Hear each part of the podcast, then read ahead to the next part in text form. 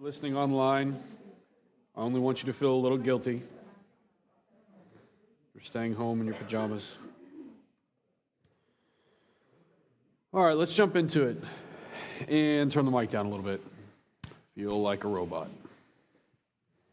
Um, before I pray, I'd like to ask for some prayer from you guys, not necessarily right now, but as you take notes, it's good to write down prayer requests and things to pray through. Our aim on Wednesday nights differs from Sunday mornings uh, in that we're aiming to cover larger portions of Scripture uh, in shorter amount of time, uh, in order that we may have a better overview of our Bibles as a whole.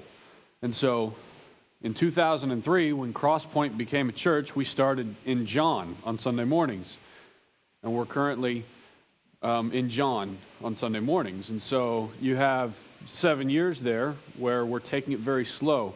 I don't think there is any better way of preaching the word than doing it in an expository manner where you take it very slow, a verse, even a word at a time if it's necessary. But on Wednesday nights, our aim and our hope is that we could, someone who's maybe born into this fellowship, could spend their childhood and, and early adult years even, and, and, and they turn 18 and they go off to college. And the hope is that they would have a pretty good grasp of the entire scripture, that there wouldn't be huge pockets of the word where they're just completely um, uninformed, have no idea what that is or where it came from. And so um, this is hard because, like tonight, we're going to cover two chapters, chapter 36 and chapter 37 of Genesis. Because the word always goes deeper than we do, um, it feels like you're always leaving something on the table. In general, um, I want y'all to be mindful that there's always more. Like if we get through a chapter, and it's even if we spend a few weeks in that chapter, there's always more. And so I was thinking that in general, it's not unrealistic to say that if you're a member of Crosspoint, it's really ideal that you are regularly reading through John for Sunday mornings and Genesis for Wednesday nights. Like, really, if you're a member and you're coming on Wednesday nights and you're coming on Sundays, it's not unrealistic to think that it'd be good to be reading through Genesis and John pretty regularly, um, saturating ourselves in God's breathed out word and ready to hear and ready to respond. And the other thing in those prayers that I'm asking for is that you would ask God to give us guidance on the best way to give an overview of larger portions of Scripture. Because as we've talked about it, you can do a like a survey where you kind of summarize a larger portion, or you can do like, take three chapters and do a specific exposition of something important in those chapters while then moving on and, and not touching on other things. And it's hard because you're always leaving something on the table. The problem we're facing is that the Word of God is really rich. It's a good problem. Um, but we also don't want to miss out on Genesis and Exodus and Leviticus and Numbers and Deuteronomy. That's the plan for the next couple of years is to just kind of keep going through the Old Testament on Wednesdays. And we are considering how we do that with the children. We're considering how we do that in here, differences between the children and our students and young adults. And um, prayer in that is greatly appreciated. I would like to open with prayer, and we will jump into these two chapters. Lord, we're thankful for this time. I'm thankful for your word. I'm thankful that I'm thankful that we cannot plumb the depths of it in an hour. I'm thankful that there's never a time where we can take a portion of it and say, I got it. What that means for us is that we're completely dependent, we're completely needy, and we need you to illuminate things for us and to show us um, eternal divine realities that absolutely rock us to our core here where we are. Lord, I'm thankful that you always have more to say. I'm thankful that there's not a time where your glory has been completely revealed and there's nothing more to see. I pray that you would guide this time tonight. As we consider these two chapters in Genesis, I know that we're not going to get everything. I pray that you would divinely inspire the teaching and the communication and the conversation that we have here so that we don't miss out on what you would like us to see. I'm thankful that the word is so rich that there's always more to see. And I'm eager that we're walking in this, that we're not just having a study that's flippant or um, without divine perspective. I Pray that we're being rightly informed by your word as you see fit by the work of your Holy Spirit. There's been a lot of preparation that goes into these studies, uh, but we trust you completely on the delivery of these um, verses and uh, the insight therein. We're thankful that you are the Alpha teacher and that you instruct us and guide us into a way of truth in a way that no man can do. We are fragile and common vessels, eager to be used uh, for your glory and poured out as you see fit. We love you very much, and we pray these things in Jesus' name. Amen. We learned in the last chapter, in chapter 35, it was really good because chapter 34 was a real drag, very hard, very difficult. Chapter 35, God comes in and swoops in, and we're reminded that He's not distant and aloof. And we learn that God does not aim to be ignored, overlooked, or dismissed. And He goes to great lengths to make sure that you pay attention to what He's doing and how He's moving and what His plans are. I want to reiterate the truth that we visited previously.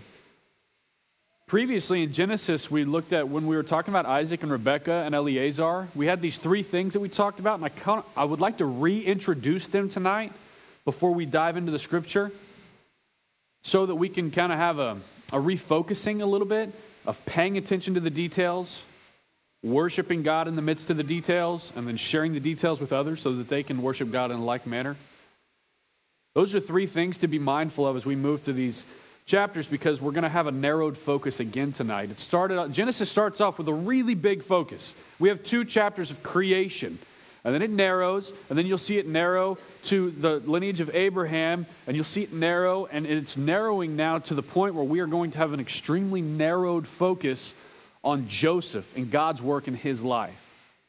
And that's going to prepare us for the Exodus, where we see God doing um, a work in his people that um, is timeless and, and expresses things about his character that show us divine, eternal realities.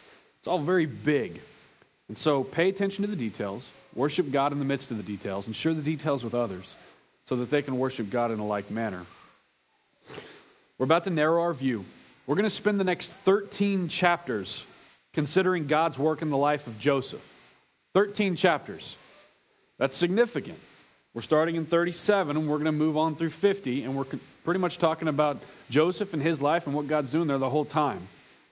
So I want to take a few minutes to discuss before we do that what were some of I want to talk about low points and high points, and we'll do high points second so that we're encouraged as we go into chapter 36. But the first low points, what were some of the low points in the life of God's chosen people that we've seen? Low points that you're like, you look back and think, oh, I'm glad those are my relatives.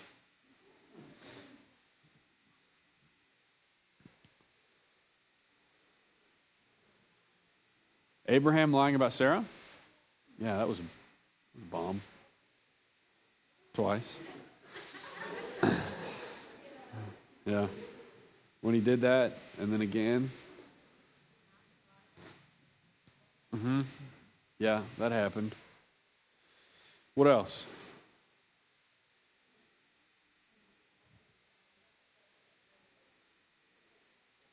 Uh huh. Yeah, goat hair thing. It was weird.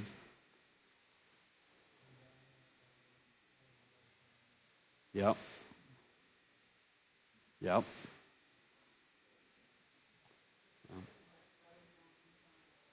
Yeah. Yeah. Huh? Yeah, foreign idols. We're going to go see God, so y'all put away your foreign gods to go see God. Uh huh. Uh huh. Mm-hmm. Yep.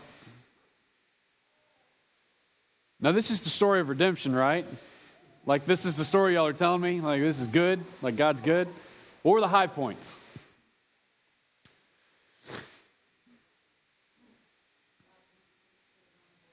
God doing things for his own glory.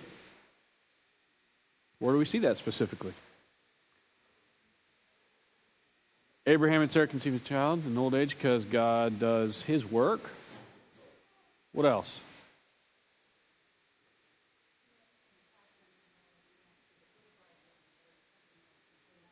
Yeah?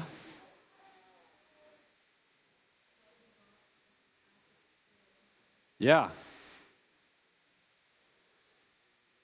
What else?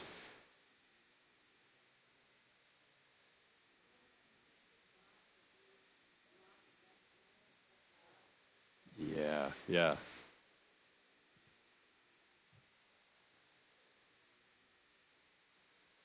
I think other high point?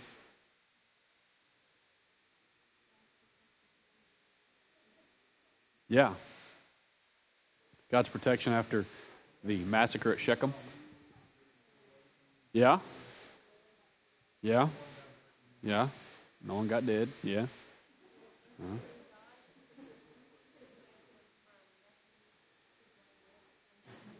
Yeah. That's awesome. See, I'm hoping y'all are seeing this pattern of the low points were when they turned from God and tried to do their own thing or lied to God or tried to trick God or deceive God or be godless in their words or godless in their pursuits. And then the high points are when God redeems. God does this. God took Jacob from being a poor guy with a staff in his hand and that was it to having flocks that were of great multitude and servants and everything else. And God came in and Sarah conceived at an old age, and God came in, and this reconciliation wasn't as bad as it could have been, and God came in and redeemed them, or saved them, removed them, or guided them.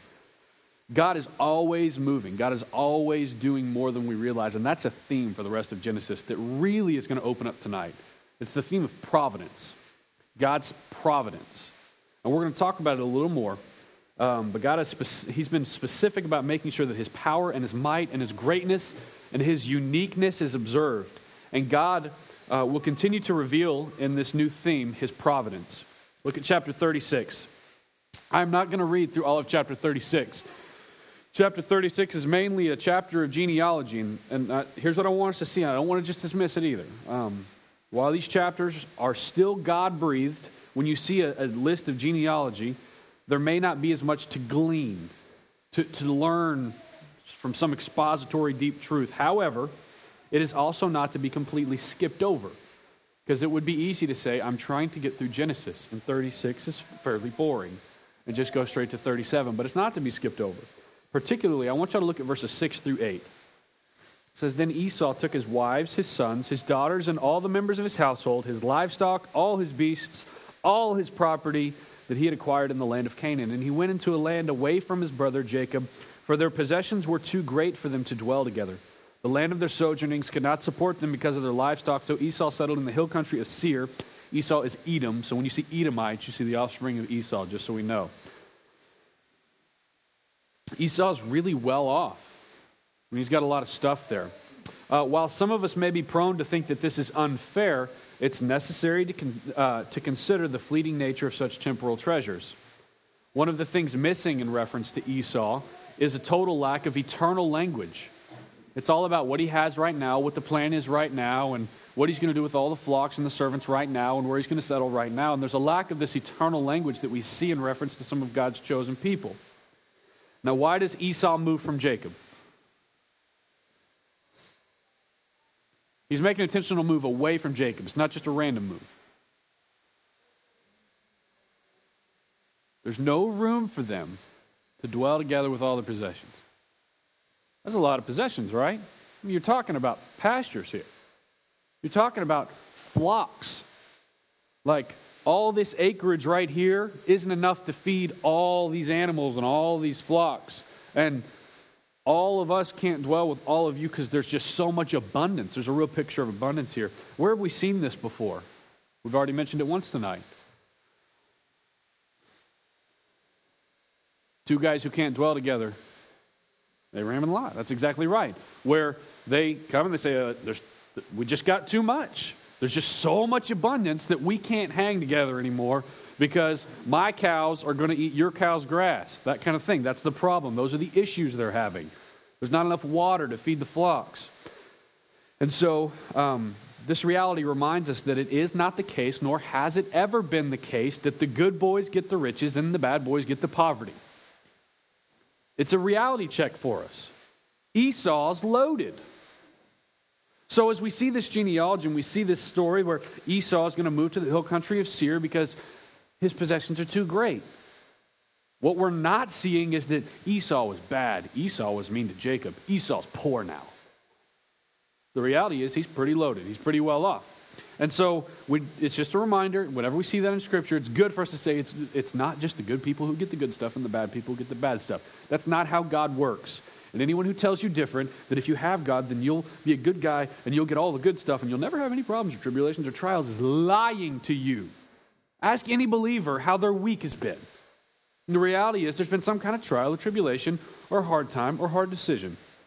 And so, don't believe that lie. The final thing is not to lose sight.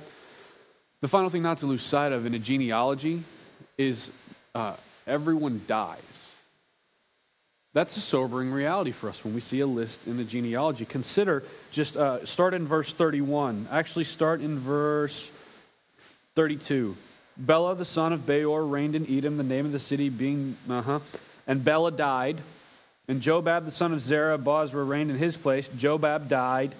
And Husham in the land of the Temanites reigned in his place. And Husham died. And Hadad, the son of Bedad, who defeated Midian in the country of Moab, reigned in his place, the name of the city being Avith. Hadad died. And Samlah of Masrekah reigned in his place. Samlah died. And Shaul of Rehoboth on the Euphrates reigned in his place. Shaul died. And Baal Hanan, the son of Achbor, reigned in his place. Baal Hanan, the son of Achbor, died. And Hadar reigned in his place, the name of the city being Pau. His wife's name was Metabel the daughter of Matred, daughter of Mezabel. These are the what you're seeing is this repetition of um, they rose to power and they died, and they rose to power and they died. And oh, look at this guy's in charge and he died. And that's something we see in a genealogy list. It's something to consider is to consider how the carnal and the earthly are suddenly exalted that they may immediately fall. This is the, this is the offspring of Esau. And you see a whole lot of you're exalted very quickly to a place of power so that you can pretty much immediately fall. And it just shows this fleeting nature of their kingdom here. There's a fleeting nature of the kingdom here. If there's no root, there's going to be hasty growth. And if there's hasty growth, it's going to equal up to quicker withering. It's really wordy. If there's no deep root, the growth is going to be quick. And if the growth is quick, it's not going to last. It's going to die. And that's what you're seeing here rising to power quickly and then falling quickly. Look at verse, look at chapter 37. See that? We just finished the chapter? Did y'all see that? No, we finished the chapter. We can't. Go ahead. Yeah.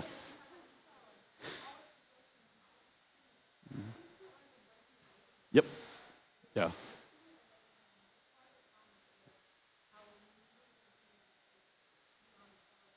Yeah. Yeah. Yeah, there's absolutely reasoning for that. And you see the differences between, you know, the kings and the princes. And, um, but there's a real intentional lack of eternal language there that we can't miss. But there's blessing there. I mean, he's, he's going to be blessed. I mean, there's blessing in his life, but it's all temporal. And just as quick as these guys are rising to power, they're falling. Chapter 37, verses 1 through 4. Jacob lived in the land of his father's sojournings in the land of Canaan. These are the generations of Jacob. Joseph being 17 years old, was pasturing the flock with his brothers. He was, uh, he was boy, he, he was a boy. he was boy with son Bilhah. Um, he was a boy with the sons of Bilhah and Zilpah, his father's wives, and Joseph brought a bad report of them to their father. Now Israel loved Joseph more than any of his sons, because he was the son of his old age. And he made him a robe of many colors. But when his brothers saw that their father loved him more than all his brothers, they hated him and could not speak peacefully to him. Now, we're introduced to Joseph. What do we learn about Joseph in these verses? There's a lot of specifics that God obviously wants us to know, and as read that word, what are we learning? He's a bit of a tattletale. Daddy's boy. 17 years old. He's a young guy. His brothers hated him. What else?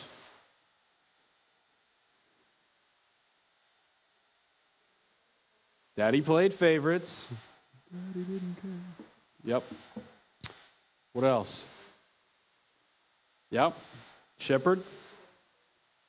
Really cool coat very colorful.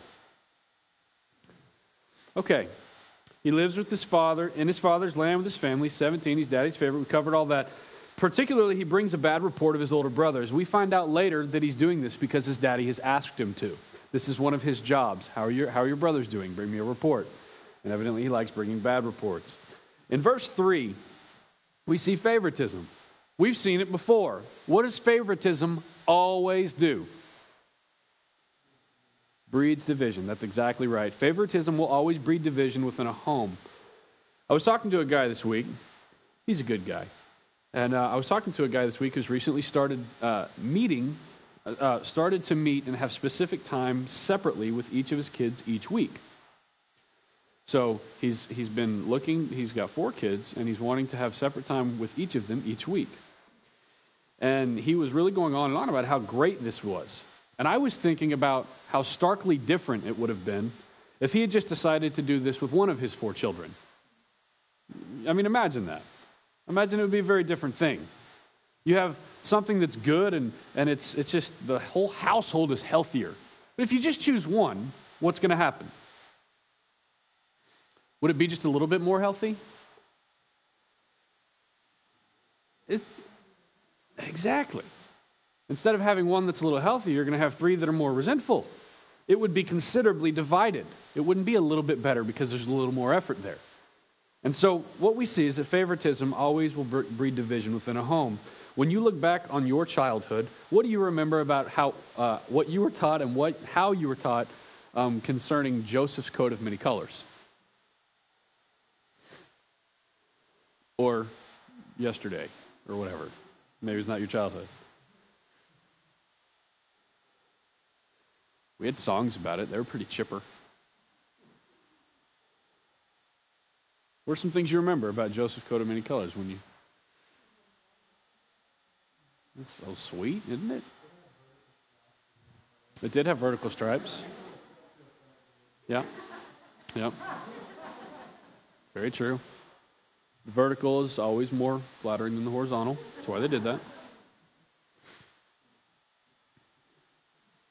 Anything else you remember about? It made Joseph special. Possibly like a snowflake. Don't get we can't get this wrong. Joseph's special.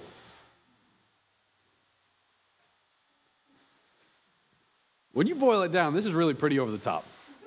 I, I just want to bring it out. The favor is God ordained.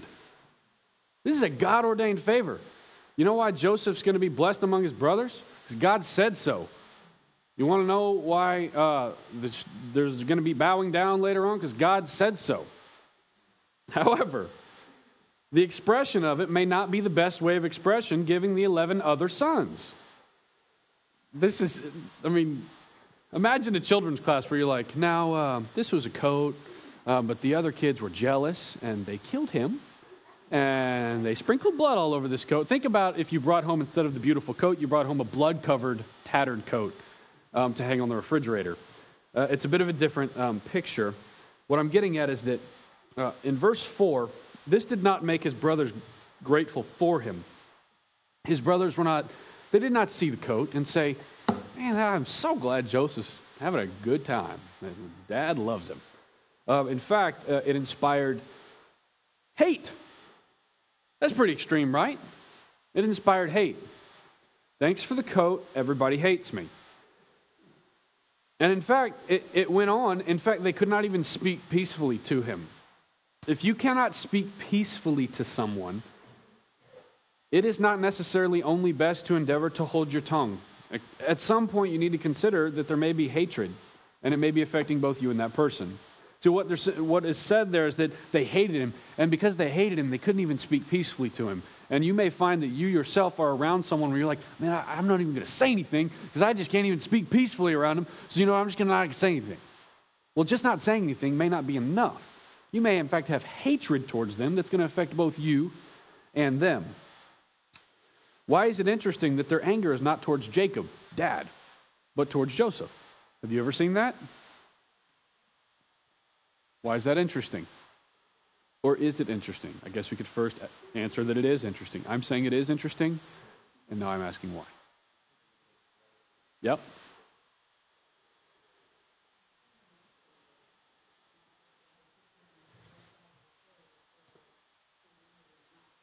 Yeah.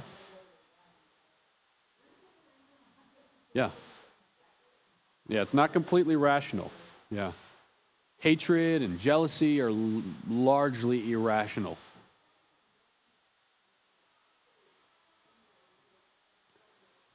Especially a little brother. Yeah. Yeah. Yeah. You're ex- yeah. Uh huh.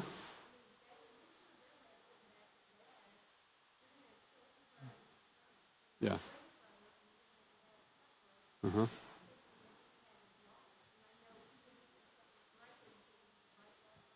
Yeah.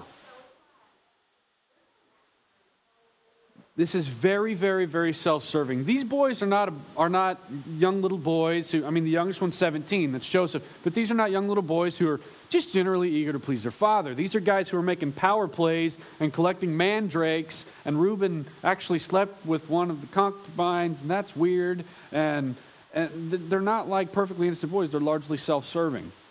And it's interesting because these are the 12 tribes of Israel we're talking about here this pinnacle of greatness here. Um, being facetious. Um, they, it inspired hate, but it's interesting because the hatred was towards Joseph, not Jacob. Uh, Cain hated Abel. Esau hated Jacob.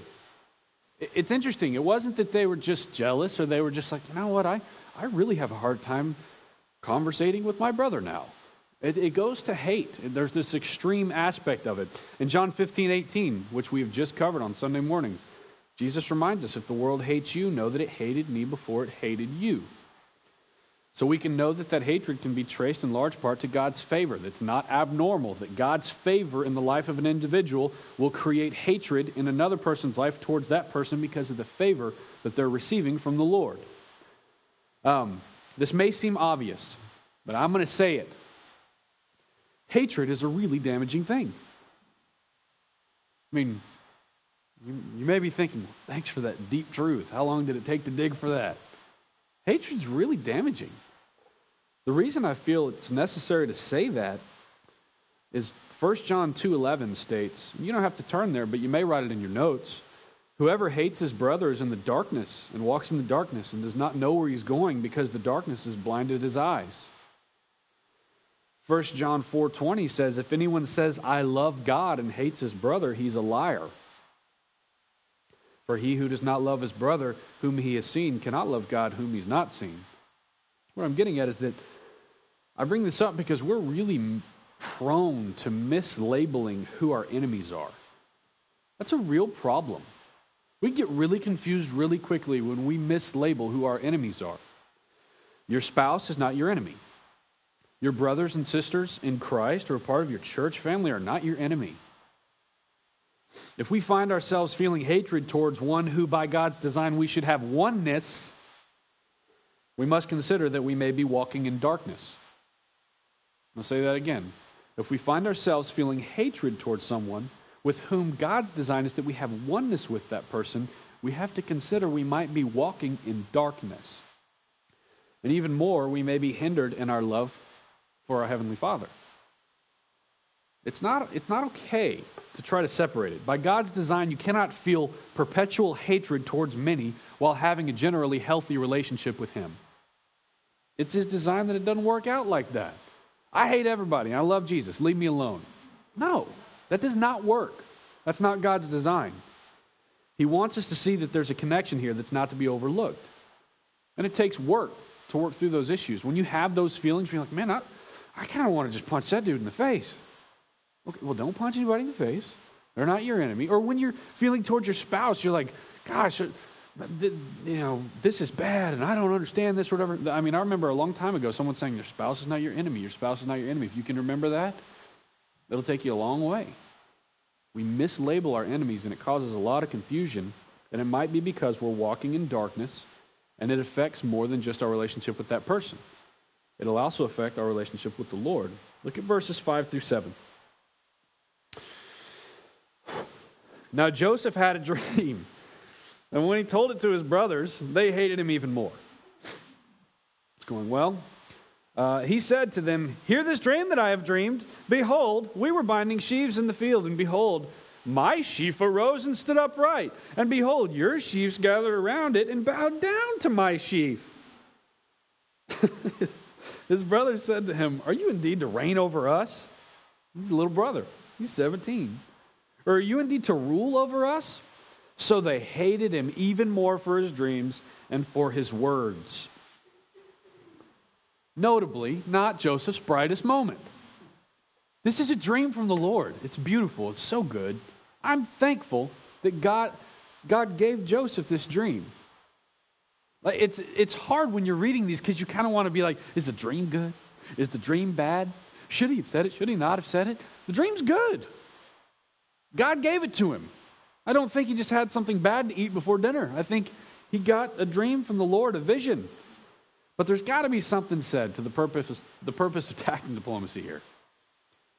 I'd like to speak to this because I, I feel like it's an elephant when you read these verses. Is it good or is it bad? Should he have said it? Should he not have? I would offer that it's not his brightest moment. He seems a little dense. Proverbs 25 11. You don't have to turn there, but I would encourage you to write it down. It's really good. If, if, you, if you're one of those crazy people who has a problem finding the right words at the right time, we all are. Proverbs 25 11 says, um, A word fitly spoken is like apples of gold in a setting of silver.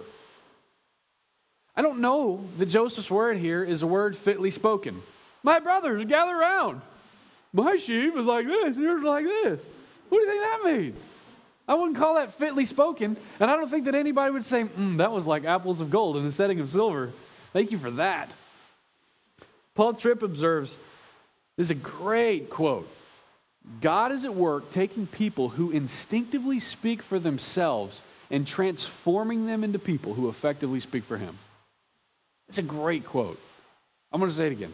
God is at work taking people who instinctively speak for themselves and transforming them into people who effectively speak for Him. I would offer Joseph here is instinctively speaking for himself. I would not offer that he has been transformed and is, is, is um, effectively speaking for the Lord. I would mainly offer that because he doesn't mention him. He mentions himself and his sheaves and how the brothers' sheaves are bowing down to his sheaves. So I think he may be in that process of God taking a young, um, dense, at this point, Joseph, and transforming him into someone who effectively speaks for him and not necessarily instinctively speaking for himself. A side note here is that it's about sheaves. I was reading through, and one commentator made a point that I think is worth noting that these guys are herdsmen, not plowmen. I mean, they're out there working the herds, they're not out there um, growing crops, essentially. And what he's getting to is he says it seems that God's revealing that this prophecy was not founded upon the present fortunes of Joseph. It's not like Joseph has a bunch of fortunes, and this prophecy that God is giving him to inform him of what's going to happen in the future is contingent upon what he has right now. And a lot of times, God will, that, that's the journey of faith. You can't just walk in what you see. I mean, the, what, the sheaves part of this indicates that there's something more that God's going to do. And you're taking a step because you, you're walking by faith, not by sight. And so here, sheaves are not in sight. They're herdsmen, not plowmen. Does that make sense? It's a little bit more of an obscure point, but it's a point I think that needs to be made nonetheless. Is that God is saying, I'm going to do something, but I want you to know that you're not going to see how it all works the whole time. It's not like he woke up and saw his sheaves standing up and his brother's sheaves actually bowing down to his sheave. There were no sheaves. God would provide that later when it was really needed. Verse 8 or verses, I guess, yeah, 8, starting verse 8. Or verse 9, actually. Then he dreamed another dream and told it to his brothers and said, Behold, I have dreamed another dream. Behold, the sun, the moon, and the 11 stars, 11 brothers, were bowing down to me. Let's eliminate the sheaves and I'll just say me. But when he told it to his father and told his brothers, and his father rebuked him and said to him, What is your dream that you have dreamed? Shall I and your mother and your brothers indeed come to bow down ourselves to the ground before you? And his brothers were jealous of him, but his father kept the saying in mind. Guess what? They are. This is true. God has shown him in a dream what's going to happen. We know how the end of Genesis turns out. And guess what? They all come and they all bow down. This is a God ordained truth. However, uh, I, he shared it again. Joseph's a little slow, to the point that even his father, with whom his favor rests, deems it necessary to reel Joseph in in front of the brothers. Joseph was the favorite. And daddy is saying, Joseph, uh, could you quit it with the dreams? You're kind of upsetting uh, everybody, including me a little bit, my little favorite. He had to reel him in. But consider, why do you think his father kept the saying in mind? I think this is a really important part of the chapter. His father kept the saying in mind. He rebukes him publicly. Don't say it again. You really think that's going to happen? It's going to happen. You really think that's going to happen? And then he shuts it down. The other boys see that dad reels him in, but it says he kept it in his mind. Why do you think that is?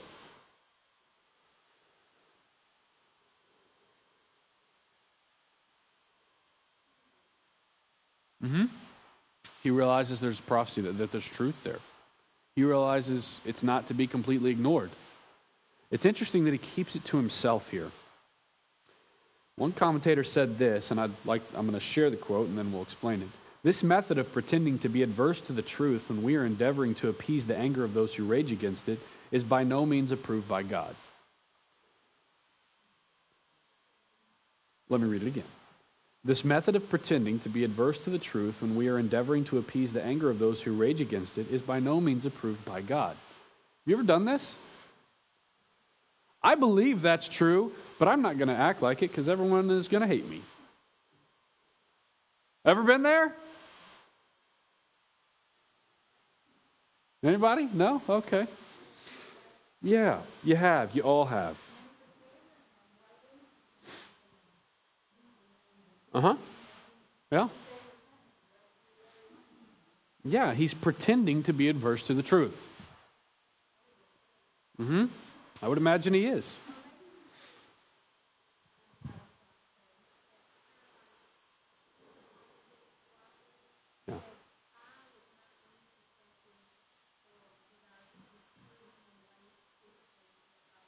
Mm-hmm.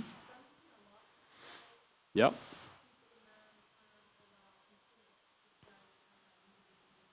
Yeah.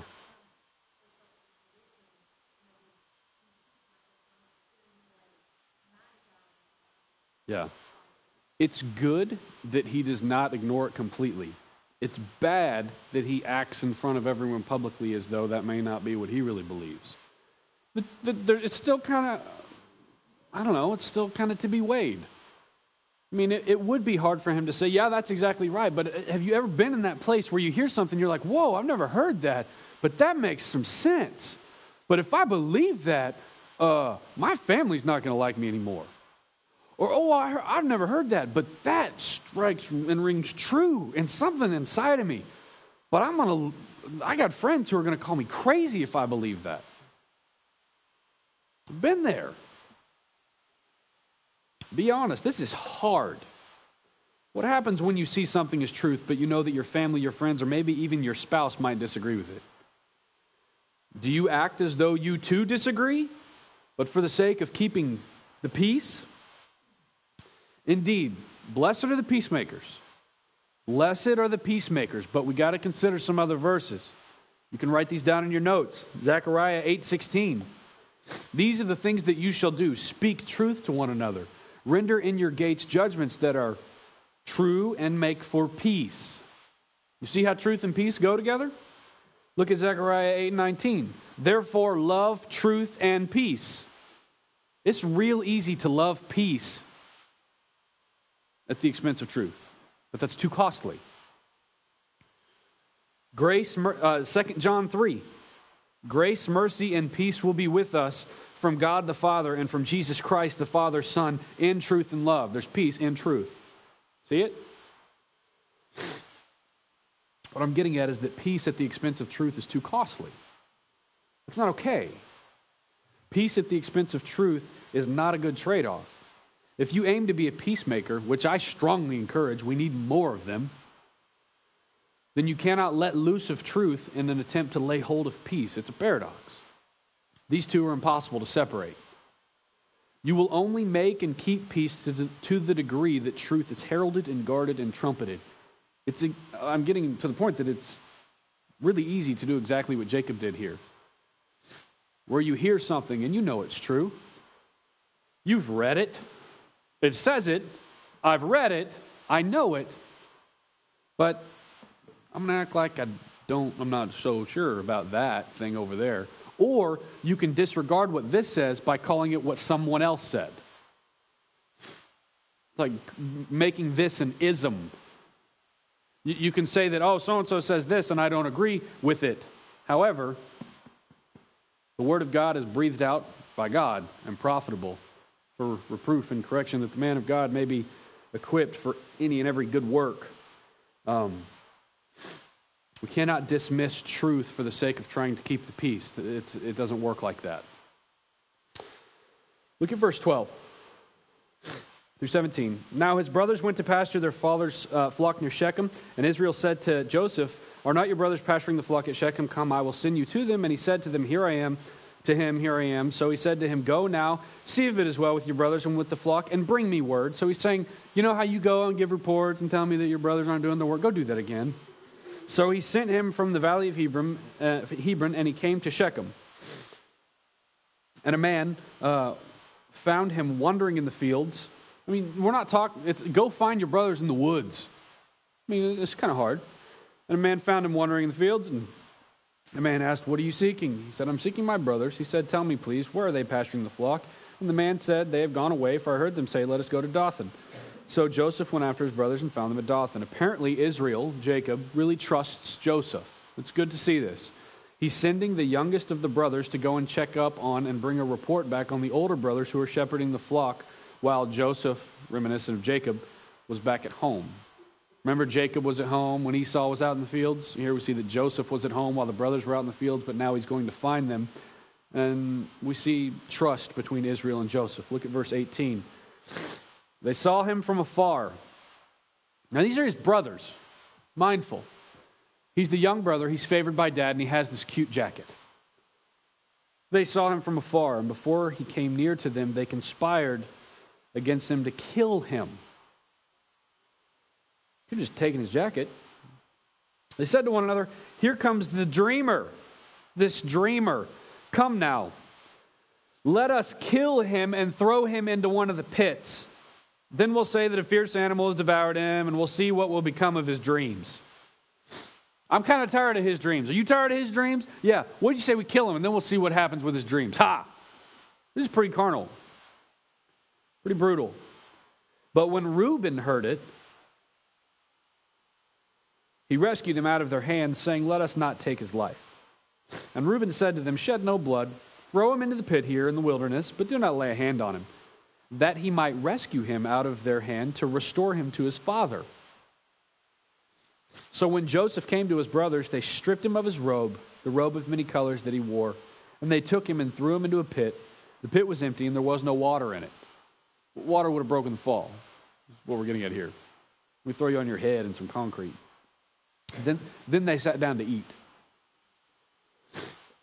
This is, again, one of those pieces of narrative where you really need to import your senses.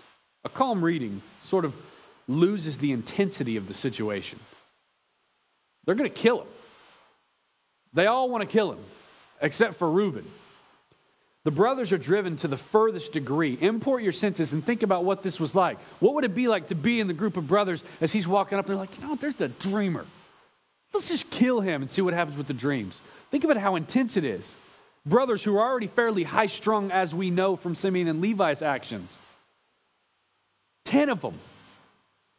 Yeah, let's do this thing. And they're all riled up. And here comes Joseph in his coat, not knowing what's going on. Import your senses. They're driven to the furthest, the furthest degree. It's not a matter of, let's give him a hard time about those dreams. Or it's not a matter of, let's ridicule him. It's not a matter of, let's just dismiss him as the unimportant little brother. These guys see him, and just the sight of him provokes them to say, let's kill him and see, what his, see about those dreams. To which another agrees. One guy stands up, let's, let's kill him. And another one says, Yeah, let's do that. And then eight more say, Yeah, let's do that. Until 10 of them are ready to murder their brother. Mind you, these are the 10 of the 12 tribes of Israel represented here.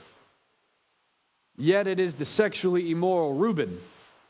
Remember Reuben who slept with his father's concubine? Who steps in to show some compassion. He doesn't completely step in and say that it's wrong, because in doing so, he may have invoked the wrath of his 10 brothers who are ready to kill Joseph anyway. But his aim is to divert their passion for murder and to rescue Joseph later. That's the plan. It's interesting. What's the first thing they do when they approach Joseph? They rip that coat right off of him, don't they? Sometimes when you become angry or uh, disenfranchised with someone or you become hatred towards them, you kind of put it on an object or like you can be going to a family gathering and it's like, hey, everything's going to be fine. But if they talk about that stinking whatever, I'm going to kill them. And we kind of attach it to something. Here they attached it to the jacket, where it's like, that, that jacket is the pinnacle of every reason I hate that little punk. He's got these dreams. Dad likes him more. He's got this colorful, silly jacket. I don't even want to wear it. I don't even, that's not even my size. But I'm gonna, we're going to rip it off of him before we kill him. Hmm? Yeah. Yeah. Yeah. Yeah, there can be triggers. In this point, there's like a, uh, this, is, this would be a, a trigger, that, like that same thing. If they talk about this, it's on. As long as they don't go that direction, I'll be fine. But if they go this direction, it's on. Um, uh, they rip off the robe that was such a source of anger for him. Then it's disturbing because they rip it off and they throw him in the pit with no water and he falls. I mean, it's deep enough not to be able to climb out of, probably hits pretty hard. And they sit down and eat. Seems kind of callous. A little heartlessness there. That's done. Let's eat some food.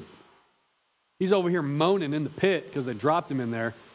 They're going to eat some food. Grab a sandwich. Verse 25. They sat down to eat. And looking up, they saw a caravan of Ishmaelites. Now, who are the Ishmaelites? Yeah? What? Yeah? Descendants of Ishmael, who is.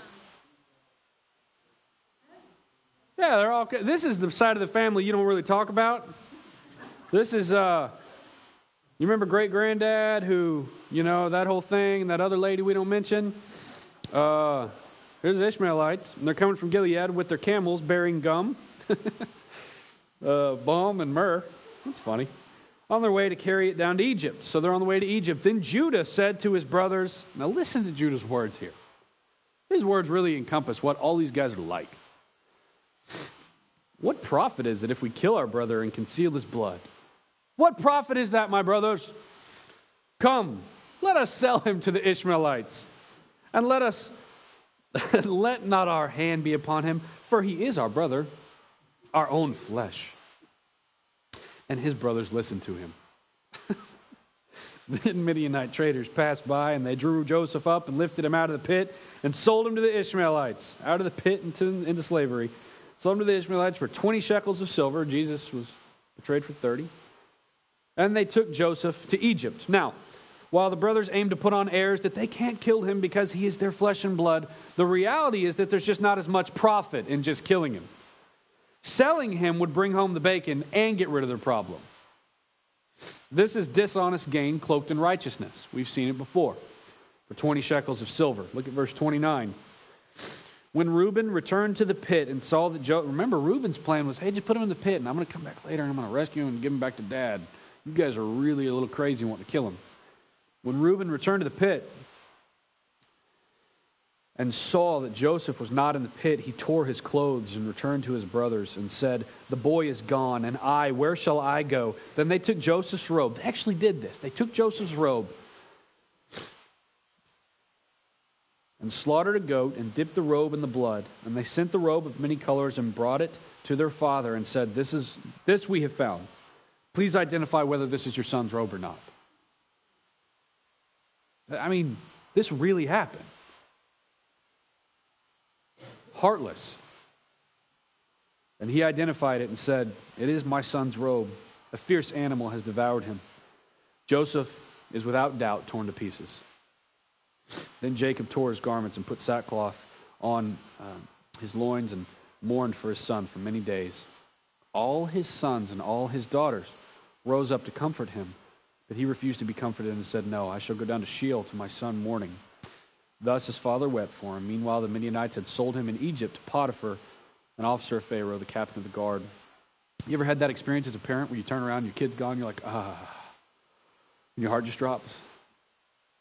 That experience where you're like, uh, where's my kid?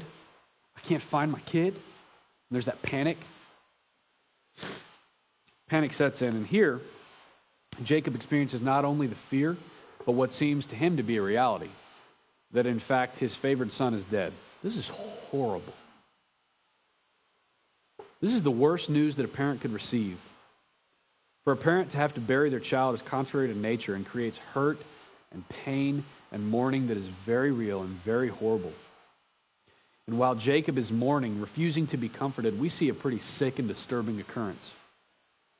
In verse 35, all of his sons rose up to comfort him, yet no one came clean. It's okay, Dad. Joseph's in a better place. Joseph's still alive. Y'all are crooked. If you sin and do not repent, you will have to continue to sin to cover up the sin. It breeds secretiveness and it breeds insincerity. They're comforting their dad at a like a wake for his son who he loves who's not dead because of their strategic planning and trickery and deceitfulness and arrogance. And it breeds insincerity. I guarantee if you continue to not repent of your sin and you continue in it, you will have to sin more and lie more to cover it up, and you will find yourself a very insincere person, acting as though you care when really all you want to do is make sure that no one knows what you're really into. In closing, we have the perspective uh, that there's obviously more going on here than anyone realizes. This is the first of 13 chapters where we're seeing God move in an amazing way to bring his people from one place to another so that they can experience his power in an amazing way and know who he is for real. Know him in a more intimate way than ever before. Be delivered from things that they thought they could never be delivered from. God's moving. Joseph is already at Potiphar's house. There's going to be some things that happen there that are crazy, but God's moving. We have this perspective that there's more going on than any of them know. Though he has the dream, even Joseph does not know that all God has planned. But these chapters are intentional, intentionally designed to turn our minds to the providence of God. He's always at work.